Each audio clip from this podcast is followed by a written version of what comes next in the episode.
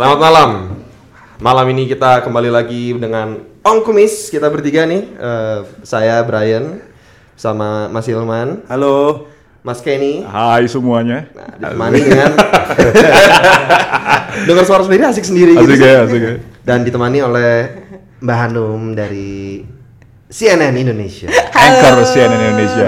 Hai, padahal tadi gue mau perkenalan resepsionis Om Kumis. Oh, jangan. Oh, jangan. Kita Jangan, nggak punya ya. kantor juga. Oh iya. Thank you nih eh, Hanum udah berkenan hadir di Siap. podcast Om Kumis. Kenapa Bray kita punya kehormatan mengundang dan dihadiri oleh Hanum nih hari ini? Sebenarnya jatah Hanum kan padat ya. Jadi Wow, wow. Oh, wow. Semacam Agnes Mo. Iya. iya. Soalnya kan banyak kesibukan nih Hanum nih. Bukan Iya, Anchor iya. CNN aja dia muncul-muncul di film-film yang ini terakhir ada film yang muncul film apa dong kemarin? Cameo 3 detik aja NKCTHI. Wih, Ah, ah. NKCHT. nanti kita cerita tentang hari ini. Oh, wah itu hits. Dengar-dengar Brian nangis ya nontonnya. Kalau ngembang-ngembang gitu. Ah, serius. Oke, aku juga lagi pengen nangis nanti aku Gue bikin nonton. pas lihat Hanum, pas, pas Hanum muncul langsung air matanya.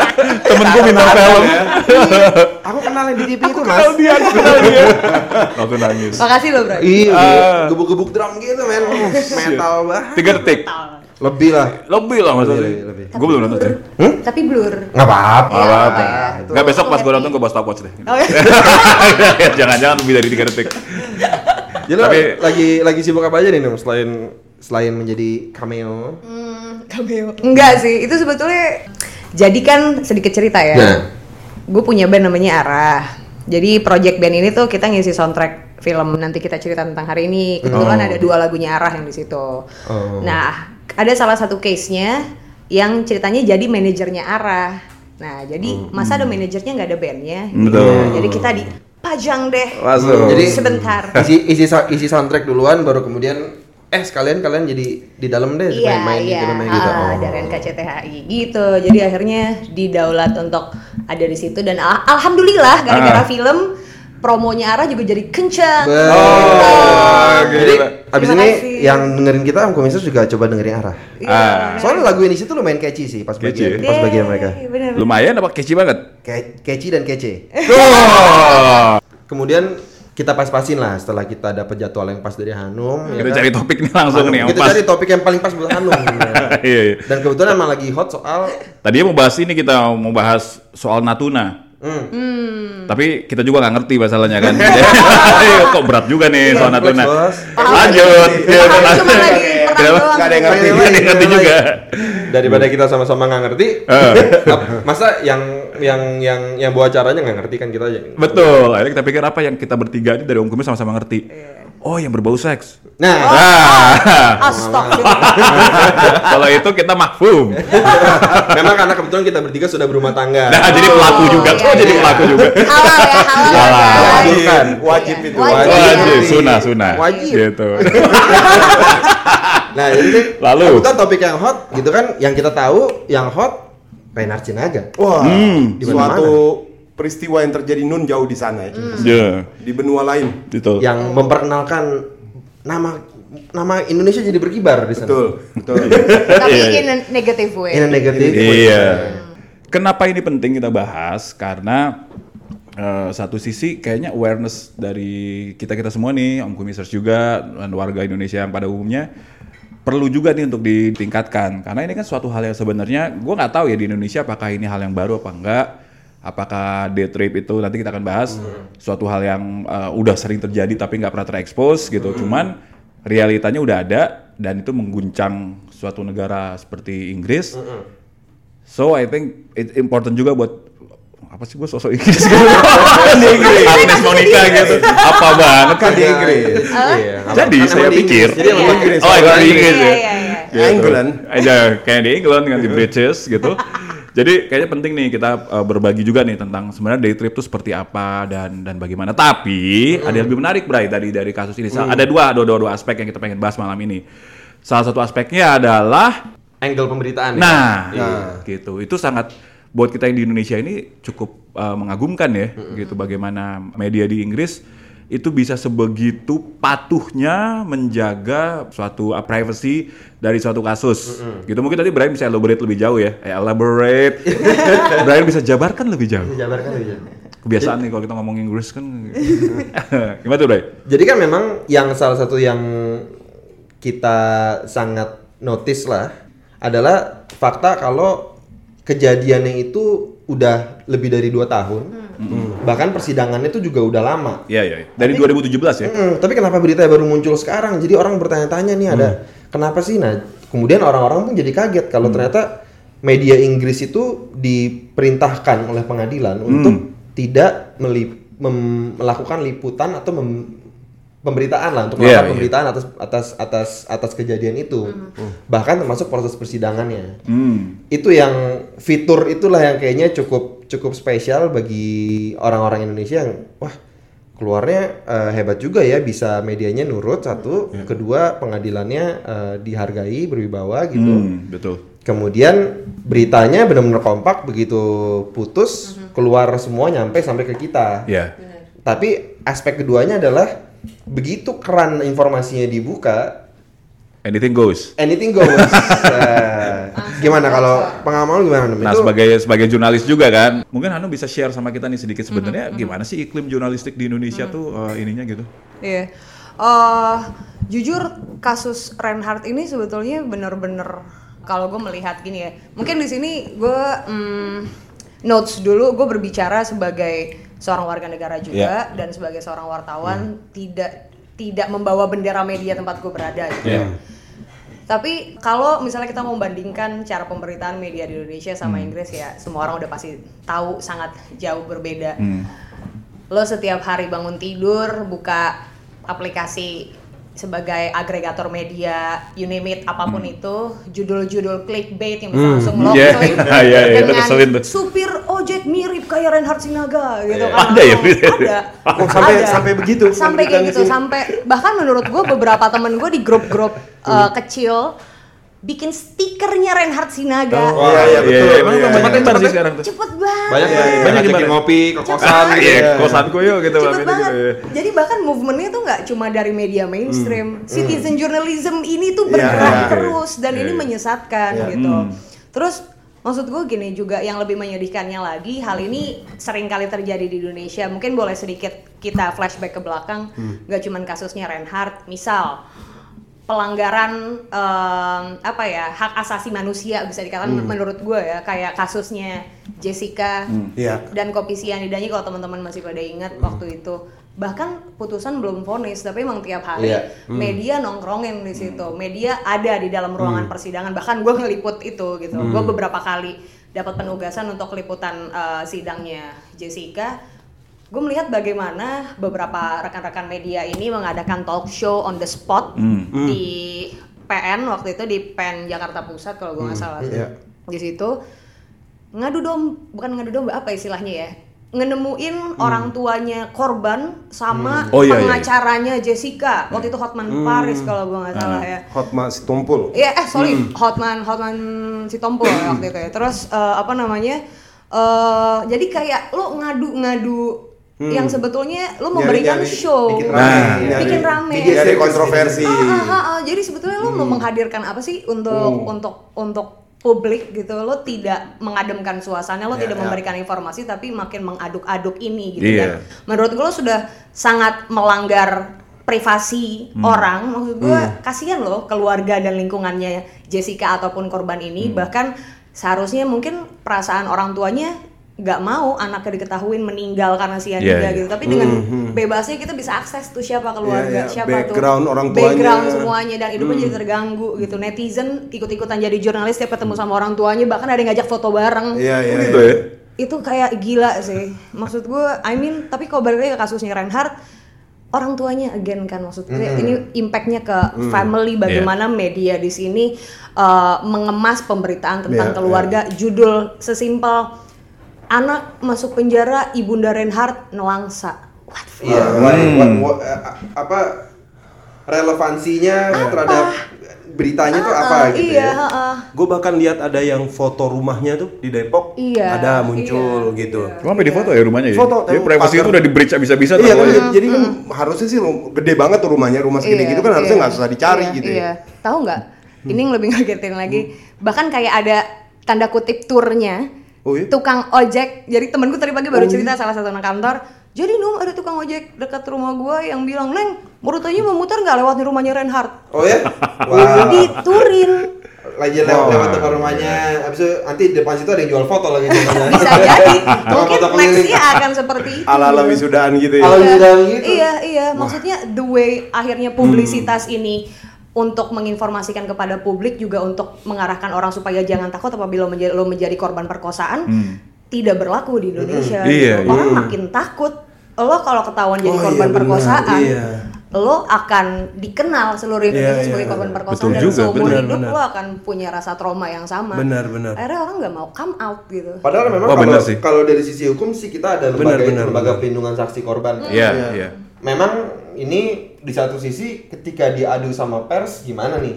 Gitu kan? Kalau misalnya pers Kebebasan pers ya. kebebasan pers gitu pasti kan diadunya gitu kan. Sedangkan saksi korban itu memang dari bagaimanapun kesaksiannya penting di persidangan dan Iya. kadang-kadang kalau memang persidangannya atau perkaranya pidananya bukan pidana susila, mau nggak mau terbuka untuk umum memang Iya, itu iya. prinsip kita gitu ya. Nah, jadi gimana gitu loh. Memang sebenarnya ini satu isu yang kalau lo inget berapa kali di beberapa episode Om Kumis itu kita sempat ngomong bahwa kita punya rasa kekecewaan juga nih terhadap media Indonesia. Yang satu hal yang paling sering dilalaikan itu justru kewajiban untuk mengedukasi masyarakat sebenarnya. Dan ini sekarang jadi terasa dengan kasus Reinhardt ini, Reinhardt bagus banget. oh ya. Musim-musim banjir gini emang Reinhardt. Reinhardt, hujan deras, hujan deras. Ya, tapi di sini kita makin kerasa ya kayak wah kebanting juga nih kita sama sama media Iya. Inggris dengan dengan ag- padahal kalau dilihat Sun tuh kurang sampah apa The Sun di di, di Inggris tuh kurang Inggris banyak kan kampungan tabloid banget sebenarnya ya gitu. gitu ya. Eh eh nggak tadi gue mau cerita gue pernah baca tapi gitu, oh sering ke London ya gitu jadi males juga jadi jangan sombong. Tapi kayak di sana itu kan kadang-kadang orang tuh beli eh nggak tau beli apa di terus di kereta suka di di, di subway suka ditinggalin aja. Kadang-kadang gue juga suka baca gratis-gratisan gitu kan. Itu kan isinya kan kampung Oh, banget oh, sebenarnya. udah sampai London pun lu cari gratisan juga ya. Bener. Ya kan tiket mahal pak, jadi masa beli koran lagi. ya tapi kalau gue isinya tuh wah kampung banget. Cuman ternyata media seperti itu pun eh, pada akhirnya bisa kok mereka sampai sedisiplin itu juga ya gitu. Entahlah kayak tadi lu bilang Bray, mungkin pengadilan di sana memang segitu berwibawa, eh, berwibawanya gitu. Tapi ini semakin menunjukkan wah masih jomplang banget ya eh, kualitas eh, pemberitaan atau kualitas dari eh, media kita di Indonesia ini dalam hal eh, kepatuhan hukum deh. Ini belum sampai ke meng- mengedukasi Iya. masyarakat karena memang sebenarnya bener gak sih setelah tadi lu bilang eh, sekarang udah boleh pada akhirnya beritanya juga baunya tabloid juga sih di London sana kan gitu kan. Sebenarnya sih sama aja. Sama aja, di sini gitu. maksudnya begitu keran informasi dibuka artinya udah boleh dipublish ya akhirnya semua media memberitakan itu dengan style Gayanya masing-masing, iya. masing-masing. Merespon dengan cara masing-masing. ah, Iya. pasti kan dari si Iya.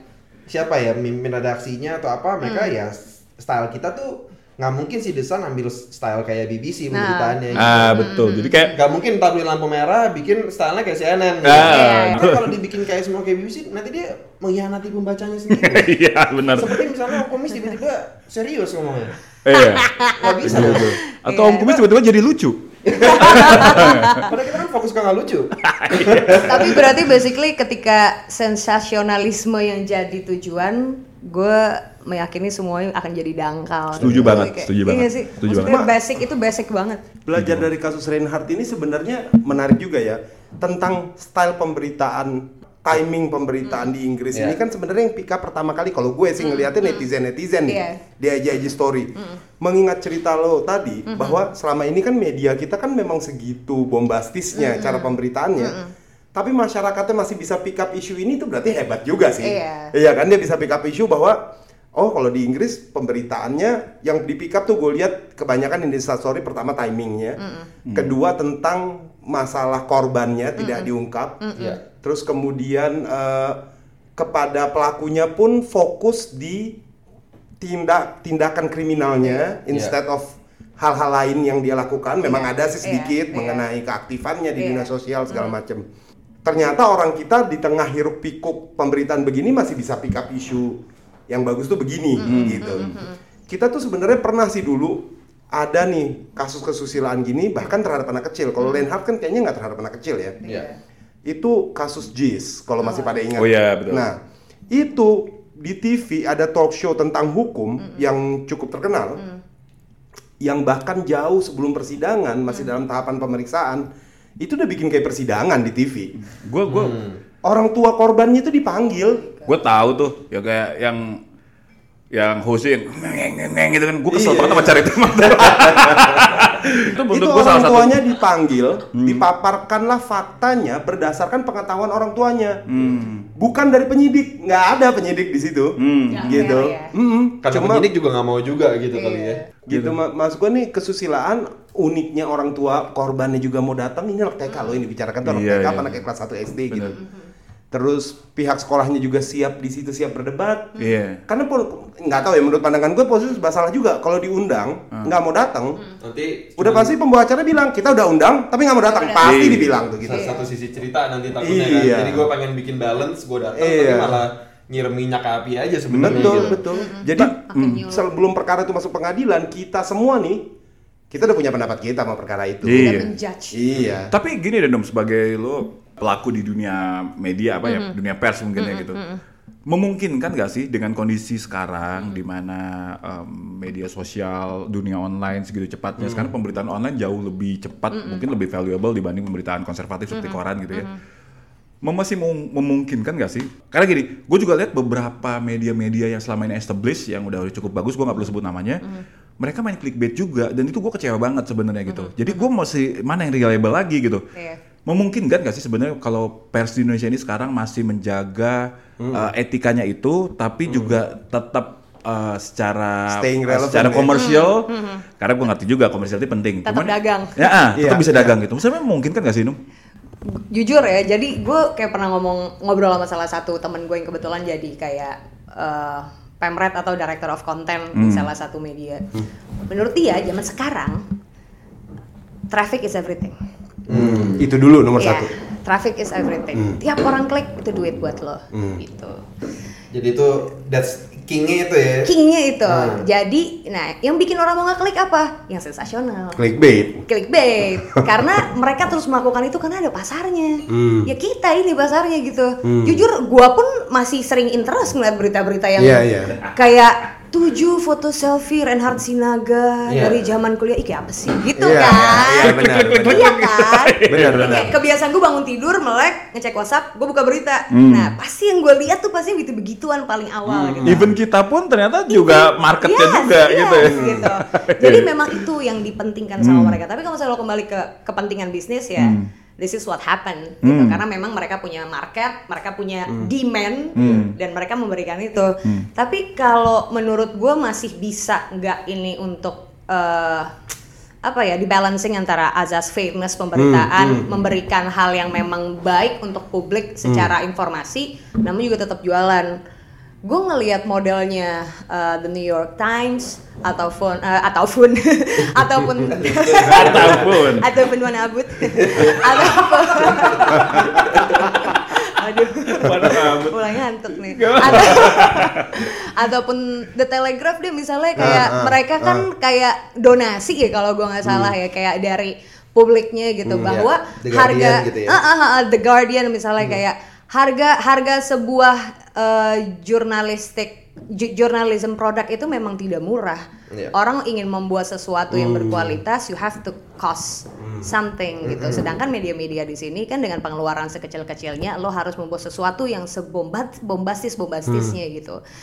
Jadi menurut gua kalau lo mau balik lagi ke model bisnis ya harus cari model bisnis yang baru. Tapi selama pasar ini masih ada, I think ya media-media kuning tanda kutip ini akan terus melakukan jalannya. Makanya kan kalau dari si Dewan Pers itu kalau kita cari-cari kode etik jurnalistik itu di dalam satu tulisan atau kumpulan tulisan yang depannya judulnya adalah pers berkualitas masyarakat cerdas. Jadi tuh Iya. arahnya memang pers itu harusnya mengedepankan untuk mencerdaskan Betul, masyarakat. betul, betul, betul.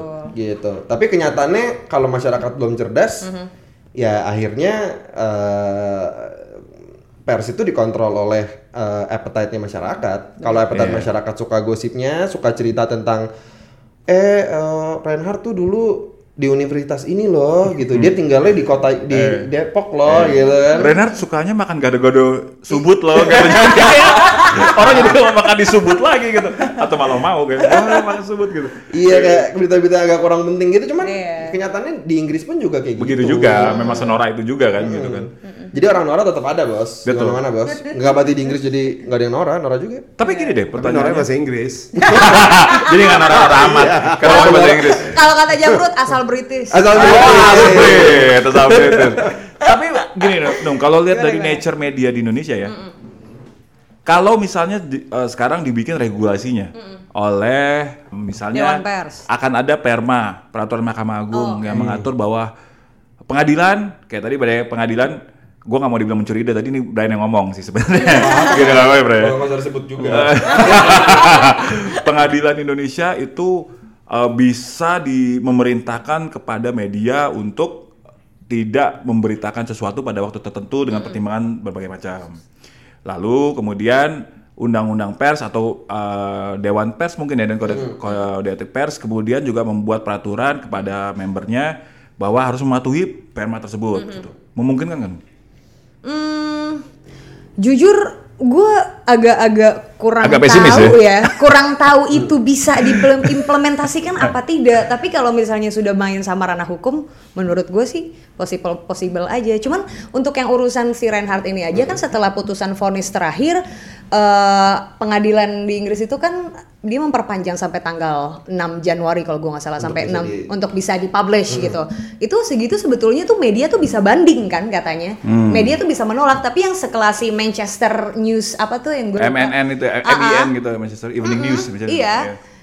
Dia aja tuh kayak nurut gitu loh. Nah, menurut gue mungkin hal yang akan terjadi di sini ya nggak tahu ya nggak mau mendahului Tuhan ataupun apa pun yang terjadi. Cuman I think Agak sulit. Cuma kan jurnalis kan bukannya selalu pegangannya pers adalah kebebasannya kan. itu dia. Kunci Bahkan- itu kayak seakan-akan gue nih orang bebas, gue Iya, iya. bisa suarakan. ya. peraturan ini mengekang kebebasan Gue gue gitu. Freeman literally, gila literally banget. Iya, memang. Tapi selama lagi-lagi itu juga itu sebuah apa ya, sebuah stigma dari masyarakat dan memang juga ada di dalam mm, hati tiap insan Wah, media. pers, sih bahasa gue? li- liriknya Ben Iya, iya. Arah nih.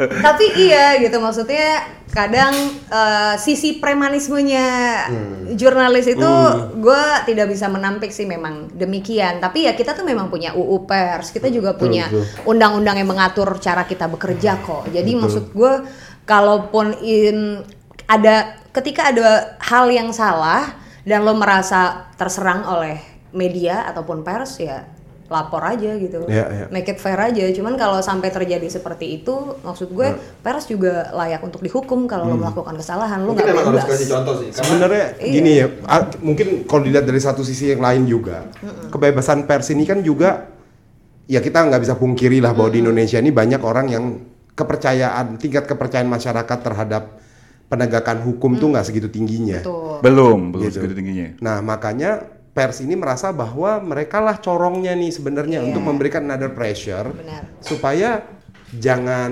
terlalu keluar jalur lah penegakan hukum ini.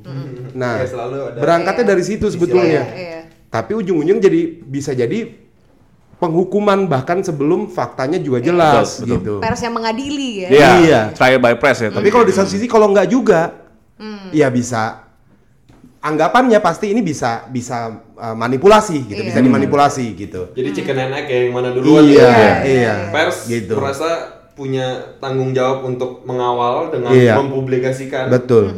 supaya fakta nggak ada yang dibelokkan. Iya. Tapi kadang-kadang dalam proses pengawalan itu justru fakta-fakta yang belok ya dari situ Betul. juga.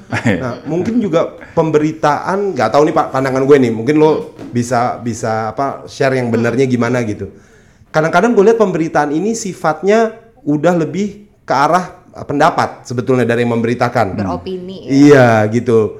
Nah dibandingin fakta-faktanya ditambah belum lagi pendapat orang-orang netizen netizen ini kan makin belok belok belok belok terus gitu.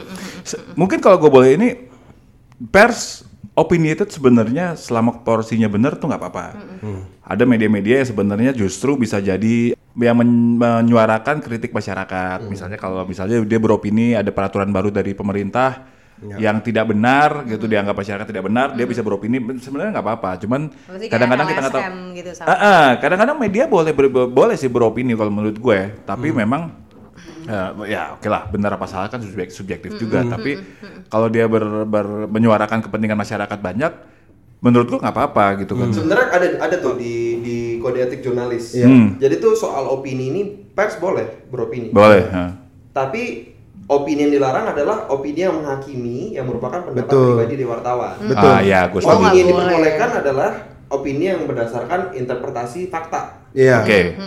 Lagian menurut gua dua-duanya beda tipis sih gitu. Ini Be, kan pasti dia bisa bilang ya opini saya ini bukan menghakimi tapi interpretasi atas fakta gitu. Maksudku beropini ini dalam konteks perkara hukum ya, bukan kebijakan publik. Kalau kebijakan publik itu bagus di opinionated. Ini arahnya ke mana sih? Gitu. Ini resikonya apa? Mengkritisi. Ta- Iya. Sebenarnya nah, kalau perkara hukum, ketika baru dapat satu sepotong informasi, Iya. terus kemudian opinionated, menurut gue ini potensial untuk berbahaya. Benar. Karena sebenarnya ya kita sama-sama tahu ya bahwa perkara hukum itu kan memang faktanya harus dilihat banyak sekali Iya, iya, gitu. iya. Nggak Harus bisa- semuanya malah harus Iya, dipertimbangkan. iya, itulah makanya gunanya ada persidangan toh. Iya kan nggak bisa cuma satu dua orang. Iya. Satu orang aja kadang-kadang diperiksanya dalam beberapa kali persidangan gitu. Dan menurut gue eh, jadi gini, biasanya di masing-masing media itu ada reporter yang emang ditempel untuk satu isu gitu. Jadi memang ada reporter hukum atau ada memang reporter yang khusus untuk HAM gitu, reporter yang khusus humanis yang feature atau apa pun itulah. Dan biasanya kalau media besar seperti televisi itu ada tim yang embed, misalnya kayak untuk kasus satu khusus Jessica. eh, Jessica gitu. Biasanya timnya itu itu aja tim besar, tapi tim intinya tuh ada di situ. Nah itu kan juga kalau lo naruh orang baru lagi di situ, Iya, betul. orang ini bahkan nggak ngerti. Betul, betul. Kemarin tuh terakhir perkembangan kasusnya Iya, bagaimana? iya. Mungkin lo dapat rilis or something, Iya. or catatan operan dari wartawan lain yang ada di situ. Iya. Menurut gue tetap gak matters gitu. Iya, itu betul, juga betul. the way lo sebagai Hmm. uh, insan jurnalis yang mengikuti isu tuh juga Betul. sangat penting lo menyadari untuk bisa beropini Iya, seperti betul. apa dalam tulisan ataupun berita yang lo bikin. Iya. Tapi haram banget hukumnya. Kalau di TV, gue gue bikin berita Hmm. untuk daily berita yang tayang di televisi tempat gue bekerja untuk beropini nggak boleh. Hmm. That's why kenapa kalau di Bagus. di CNN sendiri itu tuh ada jadi misalnya lo liputan ya, lo liputan ambil gambar, lo nulis naskah, naskah ini akan masuk ke AE assignment editor. Assignment editor ini akan ngumpulin naskah sama gambar dari kameramen lo. Setelah itu akan dikirim ke The The Row ini nih memutuskan ini berita bisa tayang apa enggak, pemilihan kata lo udah bener apa enggak gitu, fakta di lapangan ini kok ini kok narsumnya cuma satu, narsum dari sebelah sininya mana? Nggak berimbang nih, gitu. berimbang. Nah, The Row ini kerjaan itu yang. Ada Atau bahkan fotonya cocok nggak gitu ya. Kadang-kadang Mm-mm, bisa gitu. misleading banget Iya, fotonya. iya. Ini sebetulnya ini ini tuh model model yang sudah diterapkan di CNN International. Hmm. Nah, dari Raw itu masuk ke program, program bisa tayang dan itu nggak cuma Oke. tayang sekali, itu Hmm. akan tayang seharian. Jadi akan sangat fatal apabila pemberitaan itu ada sedikit aja opini yang masuk. Kalau di gue sih haram banget. Hmm. Betul. Tapi itu idealnya. Tapi kadang-kadang kalau berita yang super kan isunya sekarang dengan sosial media dan arus informasi yang sangat cepat, semua media juga punya pressure untuk duluan keluarin berita kan. Iya. Akhirnya bertarung dengan waktu. Iya. Akhirnya kalau kalau kita ngomongin permasalahan yang kompleks tuh bisa ada yang lolos-lolos gitu Benar, kan. benar, benar. Nggak berimbang soalnya ini bukan masalah cerita dua sisi, Iya. ini bisa empat versi ini. Iya, Hmm. itu balik ke traffic tuh, biasanya online yang kayak gitu. Ada cepet-cepetan kan siapa yang bisa duluan untuk bisa Cuma pada akhirnya kalau media-media yang eh, cukup eh, punya reputasi gitu Hmm, ya, mereka juga tentu kalau bisa mereka mau bersaing dengan speednya dengan online pasti kan. Mm-mm. Tapi kalau TV susah sih. Susah pada akhirnya. Susah. Akhirnya kalau kayak gitu dialihinnya ke live, live on location. Oke. Hmm, biar Jadi, menyaksikan sendiri orang. Real time. Lo ya berarti kan itu kuncinya kan tinggal gambar yang akan kita lihat di layar sama the way si reporter ini melaporkan seperti Iya, apa. iya. Karena kalau misalnya lo mau uh, speed, lo mau cepat, adu Hmm. cepat sama online ya nggak akan bisa kekejar. Kalau TV itu biasanya kayak gitu. Radio pun juga melakukan hal yang sama kayak El Sinta kan akhirnya lebih di banyak laporan dari Masyarakat, lapangan, ya. kemacetan, Iya. kecelakaan atau apa pun gitu kan atau sama polisi atau sama siapa akhirnya melibatkan stakeholder ataupun orang-orang yang memang bertugas di lapangan untuk melakukan hal tersebut karena real time-nya itu yang dikejar. Berarti bisa dibilang dari penjelasan tadi CNN Indonesia termasuk yang masih punya uh, pakem-pakem yang cukup ketat juga ya dalam pemberitaan. Ya, insya Allah sih iya ya. Nah. Tapi sementara selama gua empat tahun bekerja sih so far demikian gitu. Wah, Akhirnya kalau jadi gitu. lumayan terjaga. Mungkin kecolongan dikit-dikit apalah salah ketik siji nama orang. Iya. Untung kan kalau on air itu kan banyak mata yang lihat itu Iya. salah itu salah langsung turunin Iya, iya, gitu. iya. Kesalahan seperti itu bisa diminimalisir lah. Tapi kalau gitu heads off juga buat CNN Indonesia nih, gitu kan. Cie CNN promo gratis. CNN Indonesia kita bangga kepada CNN Indonesia. Tenang dong bang, bonus tahun ini mantap. jadi kita jadi intinya Hmm. kalau kita saring apa kita rangkum sedikit memang kalau dari sisi angle pemberitaan media sih nggak Indonesia nggak Inggris Sama aja Sama sebenarnya. ya. sebenarnya ada ya media yang bertanggung jawab ada media yang memang Rocker banget gitu. iya yang bahkan memang by design begitu. by design memang untuk bikin sensasio eh, Iya. sensasi Iya, Sensasi. iya, iya, iya. Dan para pembacanya juga orang yang mencari-cari sensasi. Iya. Kalau sekedar artikel biasa dia pikir wah. Cuman bosan gini loh, ya, yang, yang agak menyedihkan sebenarnya adalah media yang lebih sensasional itu ke- pembacanya itu sendiri kadang-kadang memang justru itu market yang perlu dieducate kalau menurut gue dan mereka jumlahnya besar gitu. Nah ya gue nggak tahu nanti cari perimbangan seperti apa tapi ya kita boleh berharap lah. ya itu itu inilah secara sosiologi ya dan secara mar- apa market researchnya pasti mereka tetap ada ya karena ini Iya betul. Iya. nggak mungkin nggak mungkin yang dengerin atau yang baca dikit gitu Benar-benar. buktinya orang-orang yang nonton CNN sebagian besar juga pasti suka yang sensasional juga Benar. emang kata siapa mereka nggak nonton insert Anchornya CNN aja suka. Tadi kan kalau bangun pagi cari gosip. Gak bisa munafik lah. Nggak bisa benar, benar, juga Kita gitu. juga pasarnya kok. Sama kita juga lawyer-lawyer juga kalau misalnya lagi nunggu sidang bacanya detik hot. detik hot gitu. Jadi kuncinya justru media yang punya pakem-pakem bagus ini yang harus dipertahankan Iya. atau bahkan diperbanyak media yang begini. Iya, Karena betul. yang yang sensasional nggak bisa kita papain nih. Iya. Iya kan, paling nggak ada perimbangan lah gitu. Benar, benar, benar. Tapi boleh gak sih gue kayak gue sempat merangkum beberapa solusi yang bisa gue tawarkan untuk om kumisers gitu ya. Mungkin ada beberapa. Yang pertama sih menurut gue media tuh harus melakukan hmm, apa ya istilahnya pembenahan serius gitu terkait dengan cara peliputan mereka di lapangan tentang khususnya mungkin kasus-kasus kesusilaan. Iya. dengan lebih mengedepankan apa ya objektivitas kali ya mungkin. Objektivitas yang dan juga integritas dan lo juga harus mikirin jangan sampai ada diskriminasi dan cuman sensasional doang gitu loh bener. terus mungkin satu lagi soal aturan keras em, soal peliputan kasus asusila dengan orientasi korban dan juga non diskriminatif Benar. Gitu. Soalnya kan memang isunya yaitu susila itu kan kalau di hukum kita ya, Ya. sebenarnya sidang itu sendiri harusnya tuh sidang Tertutup. tertutup. Tertutup, ya. Gitu. Tapi yang suka salah, yang tertutup hanya sidangnya. Betul. Begitu selesai sidang, bisa didor lawyernya, korbannya, keluarga korban, ya Gimana, Pak? penuntutnya, Iya. cerita semua. iya iya Gitu. Jadi harus jelas tuh dan yang menurut gue salah satu yang kunci tuh untuk untuk gimana bisa dibikin pers jadi disiplin ya memang penegakan dari sudut pandang contempt of court tuh. Mungkin ini baru kesebut sekarang. Setuju. Soalnya contempt of court itu kan eh, ya lu mengganggu proses persidangan contempt of court gitu. Masih dijelasin dikit kan, Bay? Mungkin nggak semua orang Iya, ngerti. contempt of court apa sih? apa sih? Nah, namanya bingung tuh. iya gue gak tahu Lu suruh Hanun nanya ya? ya contempt of court tuh seperti menghina pengadilan. Yes. Pe- terjemahan literalnya gitu kan. Lu m- harus menghargai persidangan. Awalnya memang seperti di dalam persidangan lu harus dengerin hakim atau nggak boleh Sikap lu makan, harus, sikap lu itu harus menghormati per- pengadilan. Persidangan. Bawa aja semua. Gitu. Nah, jadi eh, kalau di kasusnya Reinhardt ini memang pasal yang dikenakan kepada pers yang nggak nurut ketika dibilang eh lu nggak boleh publish berita ini, contempt of court kenanya. Hmm, itu hukumannya bisa nih. seperti apa? Biasanya denda karena eh, konteksnya pelanggaran seperti ini kan memang ada sanksi penjaranya, tapi arahnya lebih ke ya sanksi ekonomi aja untuk jadi si kantor beritanya atau majalahnya kena sama si sama si wartawan yang jurnalisnya kena hmm oke gitu. berat Berarti ya. memang tapi contempt of court juga masih termasuk salah satu isu klasik yang saatnya kayaknya belum terpecahkan juga ya di Indonesia ya kayak kayak banyak kemarin. kasusnya Banyak. sebenarnya yang nggak diproses tuh banyak lah Bahkan kayak- orang bilang banyak tuh ya politikus aja ngomong pengadilan sebagai alat kekuasaan itu menurut gua udah contempt Oh, of setuju. court. Itu konten of Oh, court. ya? Itu udah contempt of court. Lu nggak bisa bilang pengadilan, lu bisa bilang harusnya kalau lu mau kritik putusan, lu bilang putusan ini kekurangannya di mana. Tapi jangan pengadilan sebagai alat kekuasaan itu itu Udah clear. Iya, ya. kan soalnya. Iya, itu kan memang mengkerdilkan pengadilan itu sendiri kan gitu.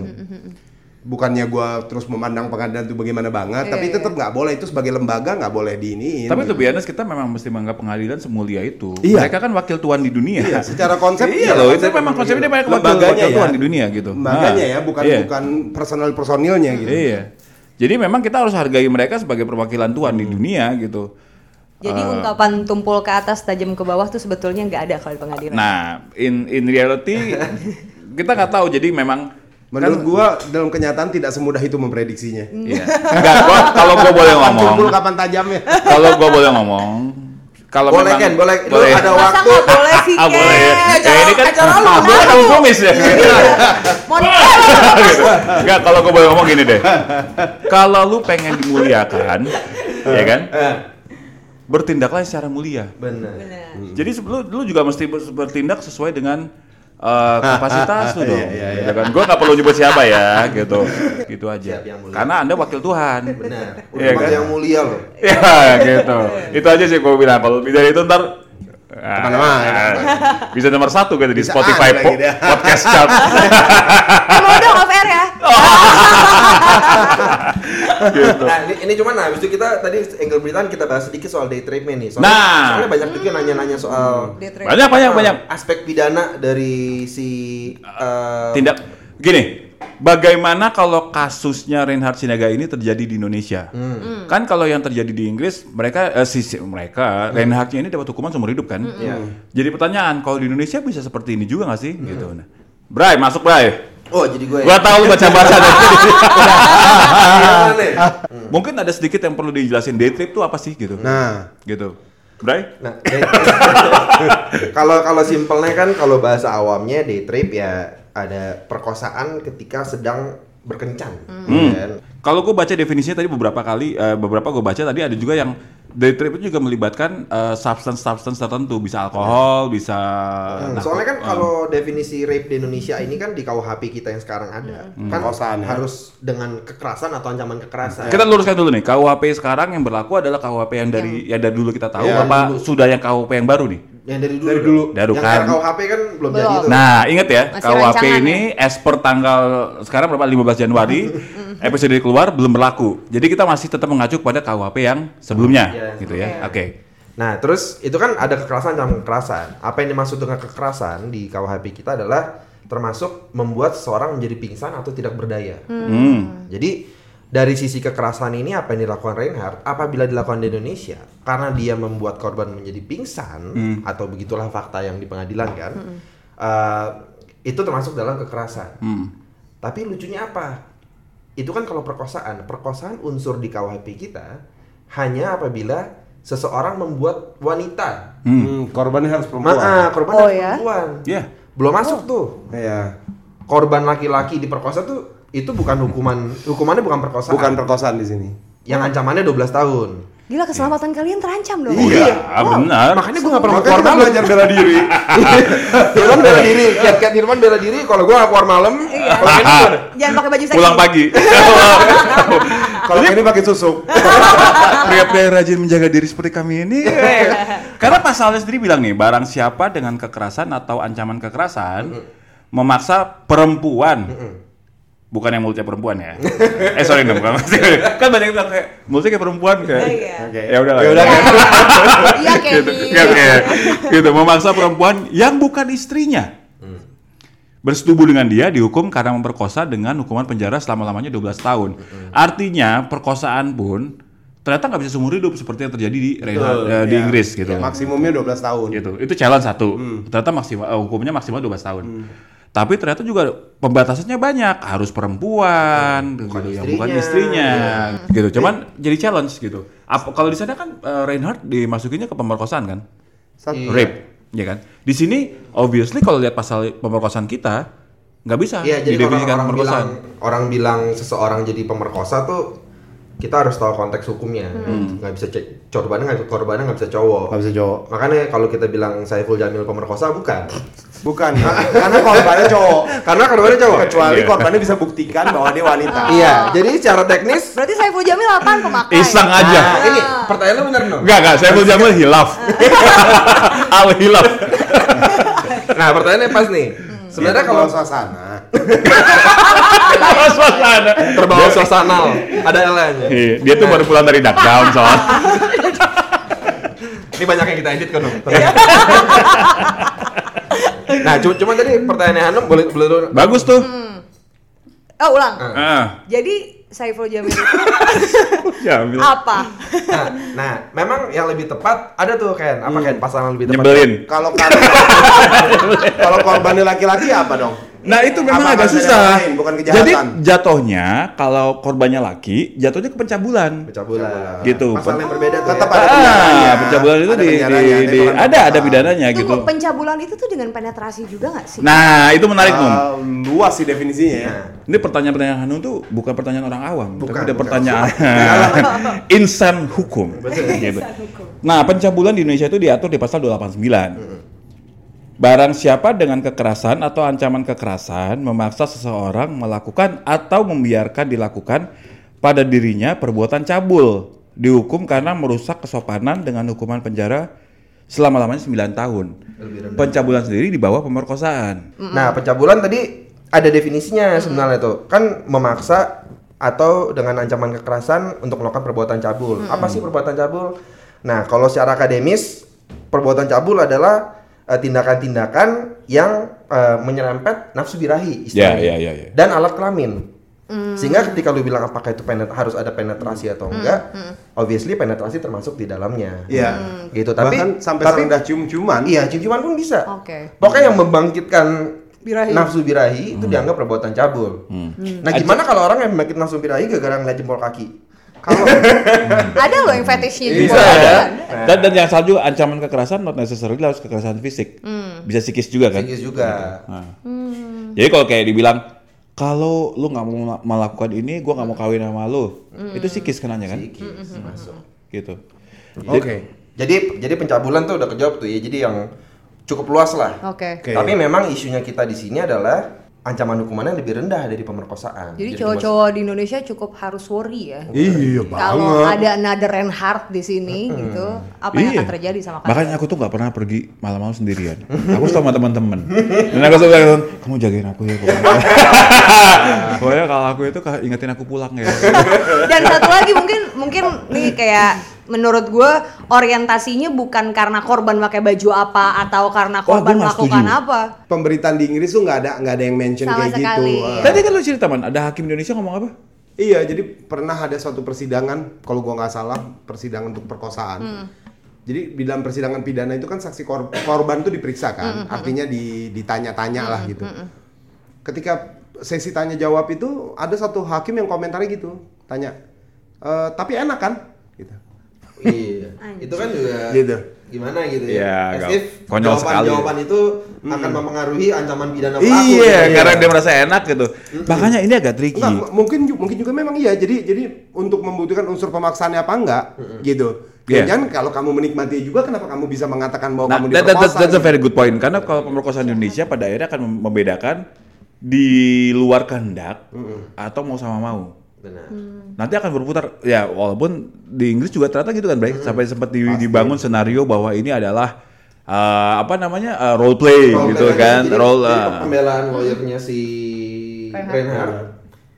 Pembelaan itu, ini ini role play fantasy nih. Bukan Padahal di videonya kan orangnya ngorok tuh katanya. Iya, iya. Ini ngorok juga termasuk dari role playnya, dibikin ngorok. saking menjiwainya ya. Iya. Ya, masa orang tidur nggak ngorok sih ngorok deh, lu ngorok deh. Iya. Kamu ngorok dong. Jadi ca- cara membelanya gitu. Ini semua korbannya tahu dan memang bekerja Mau sama mau, mau sama mau. Ya, al- memang- al- although eventually proven kalau itu nggak fly argumen itu ya, Iya, gitu gitu. Cuman nanti itu, akan challenging Bray karena gitu pemerkosaan di Indonesia satu saksinya siapa pemerkosaan nggak mungkin di tempat umum gitu nggak ada yang nggak ada yang lihat dan yang tadi lu spot on banget tuh eh, Num yang lu bilang kalau udah kayak begini pemerkosa yang kau jadi korban tuh jadi juga juga merasa secara sosial kok gue jadi dihukum gitu. Mereka nggak- mereka malas lapor, malas apa gitu segala macam. itu sangat challenging. By the way, episode ini kok kita nggak terlalu lapar ya bre? Wah, karena kita dibawain makanan tadi Sama siapa? sama Ibu Hanum. Bener-bener multi talenta. Gue jadi ngerasa bersalah. Tadi makanannya ada dari Thirsty Thirsty and Hungry. hungry. Ya. Ada di Kemang tadi, tadi makannya jadi Hanum pas datang udah bawain makanan dari Ah. Kemang nanti dari belakang di belakang Aksara. Kesimpulan Iya. kita dari thirsty dan hungry adalah tasty. Oh, gitu. Bisa om. gitu.